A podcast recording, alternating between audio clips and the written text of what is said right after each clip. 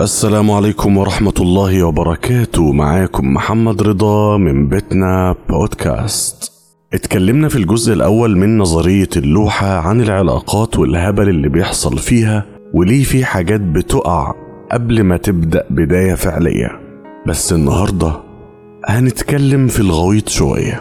على مدار حلقات البودكاست اللي فاتت اتكلمنا عن المشاعر من أول ظهورها لحد ما نوصل لمرحلة الاختيار والخطوبة. دلوقتي احنا في النص، في فترة الخطوبة، مرحلة ما قبل الزواج. تعالوا نشوف ايه اللي بيحصل والدنيا بتمشي ازاي قبل تحديد ميعاد الفرح. من الحاجات اللي ضروري نأكد عليها قبل ما نبدأ كلامنا ان مرحلة الخطوبة هي مرحلة تعارف واستكشاف، وإن الجملة بتاعت لازم تحب خطيبتك وإنت لازم تحبي خطيبك من أكبر الكوارث اللي بتتقال، وإحنا شرحناها قبل كده بالتفصيل في الحلقتين اللي فاتوا، ممكن نرجع لها، لكن كان مهم نأكد عليها من تاني. تمام؟ طيب، هل في ممارسات غير صحيحة بيمارسها الأهل؟ كتير جدا، اتكلمنا عن جزء منها الحلقات اللي فاتت، ولسه في حاجات تانية جاية، لكن اللي يخصنا في النقطة دي هي فكرة الإجبار.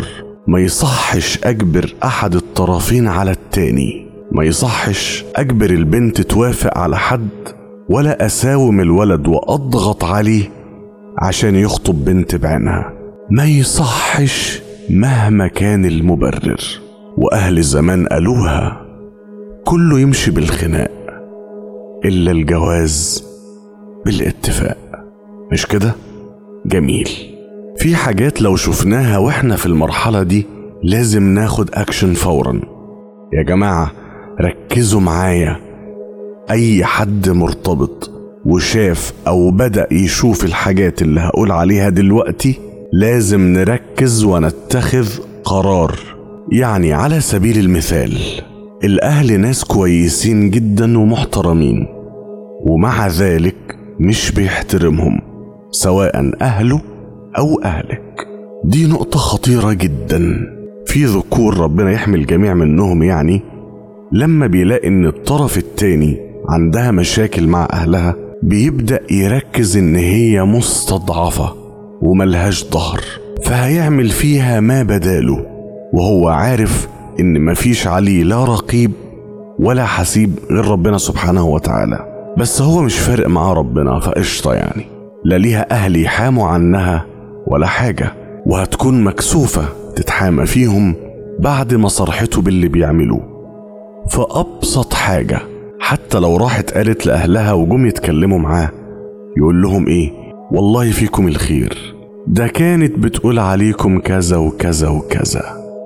فيبدأ الأهل يبعدوا عنها وهو يستفرد بيها عشان يمارس السيكوباتية بتاعته ببساطة، لأنه مش راجل. وأيضا في ستات كده بتحاول تجرد الراجل من أهله بأي شكل من الأشكال، حتى لو هم كويسين معاها ومعاه، بس هي سيكبة وشحن مسبق من أهلها أو صحبتها أو أيا يكن المؤثر، ودي هنتكلم عنها باستفاضة قدام. والنوع ده بيبان في فترة التعارف في بعض التفاصيل الصغيرة، بس احنا اللي بنقفل عينينا. كمان عندنا الأشخاص اللي مش واضحين أو مش عارفين هم عايزين ايه بالظبط، دول دايما عليهم علامات استفهام. حبايبي احنا بنتعرف وبنفهم وبنستكشف بعض عشان نعرف احنا ينفع نكون شركاء في الحياة ولا لأ، فهتعيش علي دور الغموض وتعمل لي فيها باتمان، هطلع عليك الجوكر.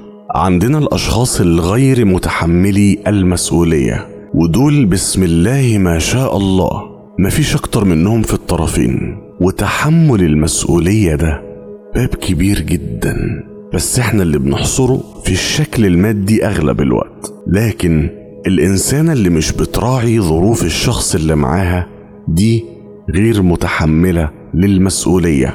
الإنسان اللي بيتعامل مع الطرف التاني إن هي خاتم في صباعه ومطلوب منها تنفذ اللي يؤمر بيه، ده غير متحمل للمسؤولية. اللي ما يكونش على تواصل كافي مع زوجته وأطفاله بعد الزواج غير متحمل للمسؤولية.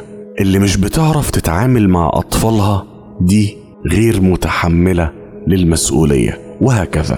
نقلق برضو لو الطرف اللي احنا مرتبطين بيه بيكره الجنس اللي أنا منه، يعني الذكر بيكره جنس الإناث ودايما بيقول عليهم أبشع كلام. الأنثى شايفة أن كل الذكور ولاد ستين في سبعين. جاتكوا نيلة. طالما عندكم القناعة دي بترتبطوا ليه؟ لا بجد والله، يعني أصل حاجة تشل وقمة في النقص والتناقض.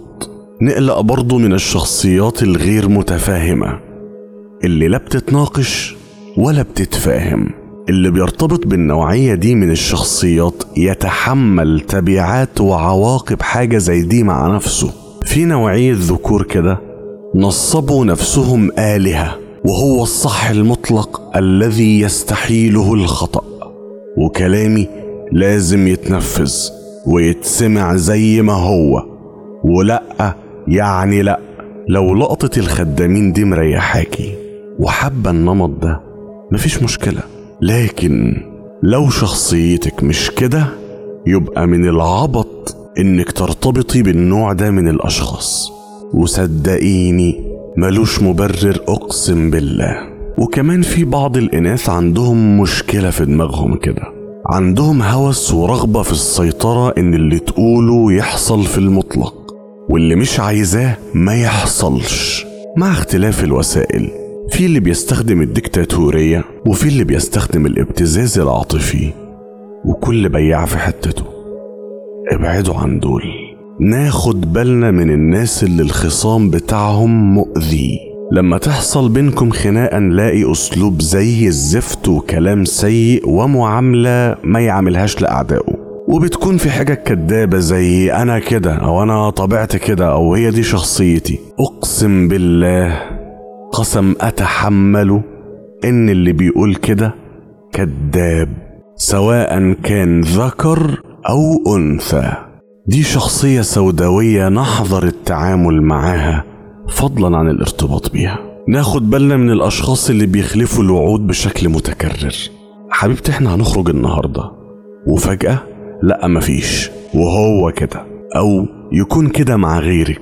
يعني بيوعد الغير بحاجة ويخلفها معاه من غير أي مبرر، إن كان بقى زميله في الشغل ولا صاحبه ولا جاره ولا أيا يكن، ويجي يحكي لك مثلا على أساس إن هو جامد وكده، أو أنت تكتشفي بالصدفة. احذري منه. أو تكون هي من النوع اللي بيغير كلامه كتير، سواء معاك أو مع الغير. على طول تركز وما تغفلش، واصحى للكلام.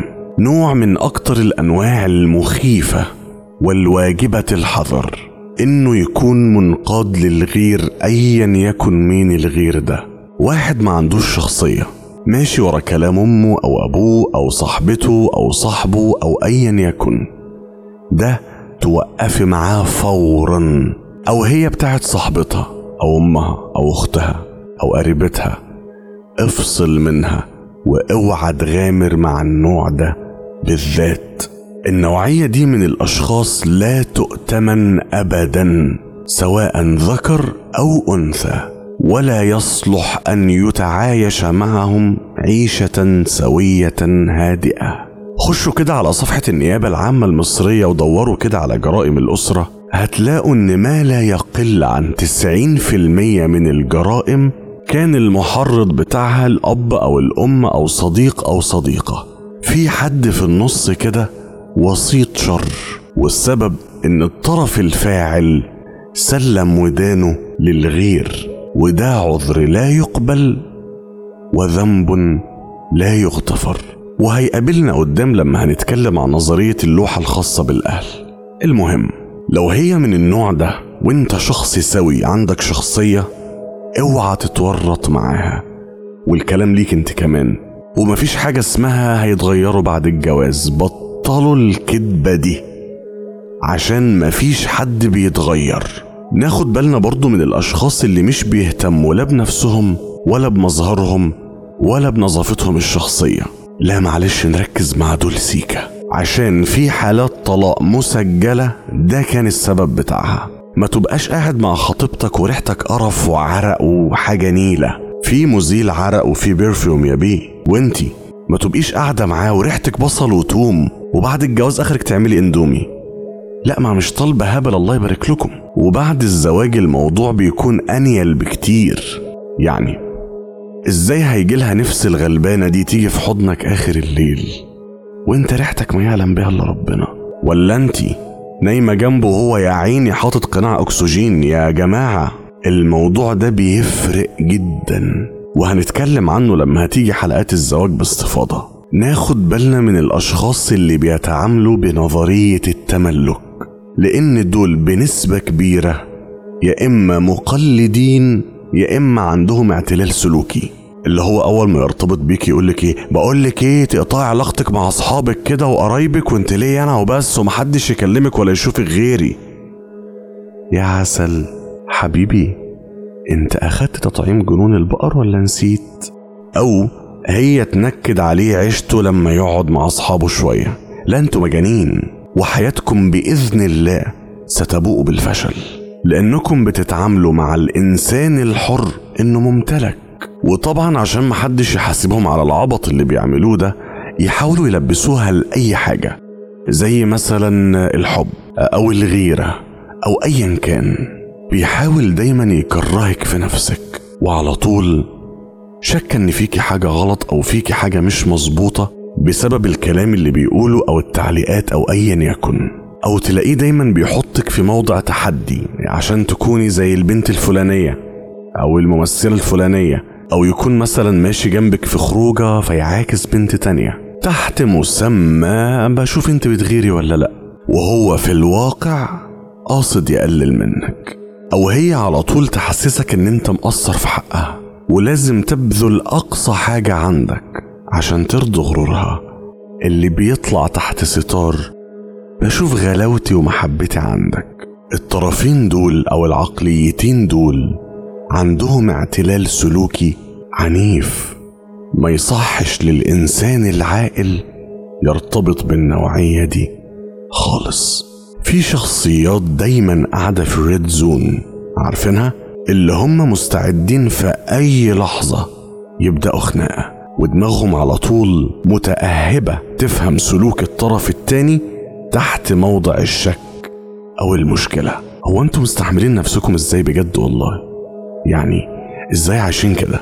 لو انتم حمل المعاناة وبتحبوها عيشوا مع الناس دي، غير كده رحموا اعصابكم ويرحموا سلامكم النفسي، وبيبانوا والله العظيم من بدري. كل الصفات اللي اتكلمت عنها من شوية واللي لسه هقولها يمكن اكتشافها في مرحلة التعارف، سواء كانت في الخطوبة أو قبل الخطوبة.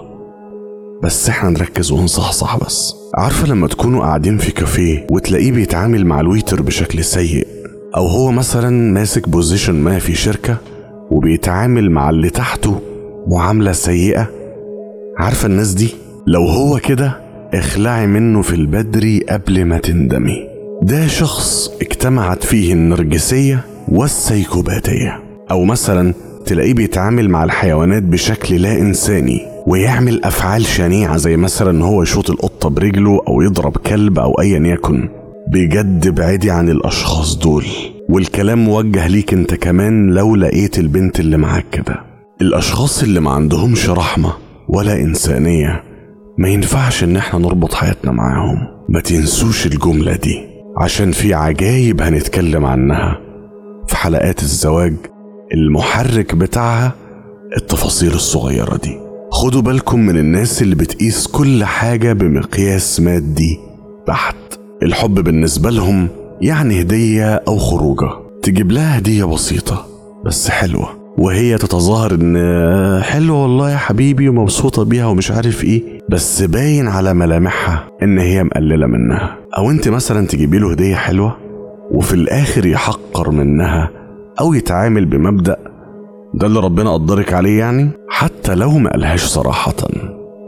التفاصيل بتبين. الامام علي بن ابي طالب عليه السلام قال ايه؟ ان الجسد يفضح ما تخفيه النفس. بس احنا نركز. وده يقودنا للنقطة اللي بعد كده، ان يكون الطرف التاني مش بتاع جبر خواطر، ودي مهمة جدا ويتشد تحتها ألف خط. جبر الخواطر حاجة كبيرة قوي، وبتبين جزء من شخصية ونفسية الطرف التاني عاملة ازاي. الرحمة والإنسانية والمودة والتفتح الذهني وتحمل المسؤولية حاجات ما ينفعش ان احنا نهملها ولا نغفلها. وتجنبا لعبط بتعمله بعض الإناث تحت مسمى الهرمونات، فحابب أوضح حاجة. الهرمونات دي حاجة موجودة في الكائنات الحية وموجودة عند البشر في الجنسين. أي تغير في الهرمونات بيعمل تأثير نفسي وعضوي بشكل انفعالي، والكلام ده سيان سواء عند الذكر أو عند الأنثى. الأنثى من المعروف إن في ست أيام في الشهر بتكون في حالة تجديد للدم وتغير في نشاط البويضات، مما ينتج عنه تغير هرموني حاد وألم مش سهل. ودي حاجة ربنا عاملها الحكمة، لا ينفع فيها سخرية ولا معايرة، وإلا فأنت أيها الذكر المتخلف اللي بتعمل كده بتعيب على الخالق وصنعه. طيب في غير فترة الدورة الشهرية انت المفروض انسانة عادية طبيعية جدا راشدة وعاقلة في تصرفاتها، المفروض يعني. أه حبيبتي انت عندك تقلب مزاجي كلنا والله العظيم، فبلاش نشوف تصرفات غبية وكلام اهطل تحت مسمى الهرمونات. ومفيش حاجة اسمها ان ده مقتصر على جنس بعينه. والمصيبة الكبرى إن في خريجين وخريجات طب بيرددوا نفس الكلام، وجاتها نيلة اللي عايزة علام. قبل ما نقفل الحلقة في حتة غويطة كده كمان عاوزين نتكلم عنها. لأصحاب الفكر والرأي ضروري ناخد بالنا من الحاجات الجوهرية اللي بتكون عند كل طرف من الأطراف. يعني في ناس عندهم حاجات بيحبوها جدا وبيعتبروها حاجة أساسية في حياتهم. هل الحاجات الجوهرية دي أنا ما عنديش مشكلة كبيرة معاها؟ يعني أكيد مفيش حد فينا شبه التاني بنسبة مية في المية، والاختلاف ده شيء طبيعي جدا وصحي جدا. لكن في اختلاف أتقبله، ممكن ما كنش حابب حاجة في الطرف التاني أو صفة أو فعل معين، أو مش بتستهويني حاجات معينة، بس قشطة مش هي دي الحاجة اللي العلاقة هتقف عليها. وفي حاجات بتكون لأ معلش لحد هنا وستوب. لازم وضروري نعرف نفسنا الأول، ونعرف إيه الحاجات الأساسية عندنا وإيه الأساسي عند الطرف التاني. بعدين برضو لازم ناخد بالنا من فرق الخبرة الحياتية والتجارب الشخصية. ماجيش أتعامل مع إنسانة قليلة الخبرة الحياتية أو التجارب الشخصية وأتوقع منها تصرف معين في بعض المواقف ما يعملوش أو لا ينتظر غير من الناس اللي عندهم خبرة. فلازم نراعي حاجة زي كده. احنا قلنا وهنفضل نقول إن مرحلة التعارف هي مرحلة استكشاف تتخللها بعض المشاعر، مش العكس. ما ينفعش طول فترة التعارف أنا قاعد بحب على نفسي وبحب في الطرف التاني من غير ما أكون أصلا على دراية جيدة بيه. ليه؟ عشان البق الحمضان بتاع ما أنا لو أعرف كده من الأول ما كنتش كملت. يا جماعة ما انتوا اللي بتختاروا تبدوا الاحتياج العاطفي على الأساسيات، فتحملوا نتائج أفعالكم. وخدوا بالكم قوي من الحاجات المتغلفة بغلاف العاطفة والحب، لكنها تحوي في داخلها سم قاتل. في ناس أساتذة أساتذة في إزاي يخلوا العلاقة دي علاقة مسمومة تستنزف طاقتك ومشاعرك. زي مثلا كده حاجة منتشرة قوي اللي هي بترمى عليك حمل وعبء إن هي عاشت ماضي سيء وحاضر مؤلم، وإنت وحدك المخلص المنقذ، وإنت اللي في إيدك كل حاجة. لا بطلوا دراما شوية بعد إذنكم. فكرة الهروب من البيت لأي حد يحبني فكرة سيئة بنفس سوء إحساس مايكل سكوفيلد لو كان اكتشف إن الخريطة ما ترسمتش على ظهره بعد ما اتحبس. الفانز بتوع بريزن بريك هرشين اللي أنا بقوله. ما تهربوش من سجن لسجن. التعامل مع الزواج، إني بهرب من ماضي تسبب فيه الأهل، أو ماضي كنت فيه في علاقة، أو حاضر بتحصل فيه مشاكل، وبهرب من كل الحاجات دي للزواج. فدي حاجة بتحكم على العلاقة بالفشل المسبق والموت البطيء ليها. الاستفزاز العاطفي تاني أبشع حاجة بعد بيع دهب الزوجة يوم الصباحية. جو الاستعطاف في الروحة والجاية ده مستفز جدا. المفروض يا حبايب قلبي نكون قائمين بذاتنا قبل ما نكون قائمين بغيرنا. لو الشخص ده مشي أنا مش هتهز ولا هتكسر، لأني أصلا قائم بذاتي. إحنا بس اللي قلبنا المفاهيم ولخبطناها. في حاجة اسمها مساحة شخصية ملهاش علاقة بمدى الحب من عدمه. يا ست أنا عاوز أقعد مع نفسي شوية كده، أفضل مبحلق في السقف ومشغل ميوزك جنبي عادي. والله عاوز أصفي دماغي شوية. أكيد يعني مش متجوز عليكي في السر وقاعد بفكر إزاي هندل الميزانية ما بينكم. ومش معنى إن أنا عامل باسورد للفون بتاعي، أو مش معرفك باسورد السوشيال ميديا أكاونتس بتاعتي، إني بخونك. والله عادي، مساحة شخصية اللي هي من حقي كإنسان.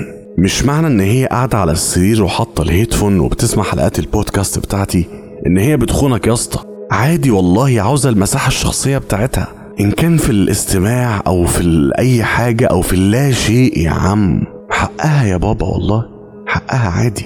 فبلاش البق بتاع يعني انت مش عاوزاني جنبك يا عم الدراما. يا ست النكد ما تخلوا البساط احمدي.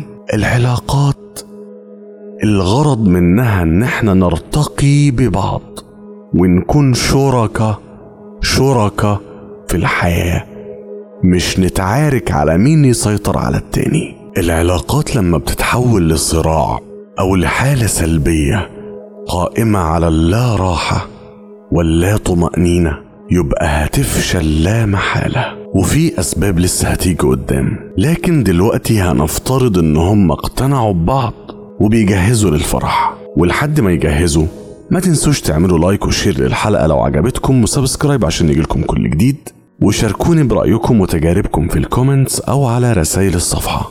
ولو في نقاط شايفين إن هي مهمة وإحنا مركزناش عليها كفاية أو ما جبناش سيرتها، ياريت تشاركوني بيها وممكن نبدأ بيها الحلقة الجديدة بإذن الله. وخلوا بالكم من نفسكم لحد ما نتقابل الحلقة الجاية. يومكم جميل مهما كانت الصعوبة.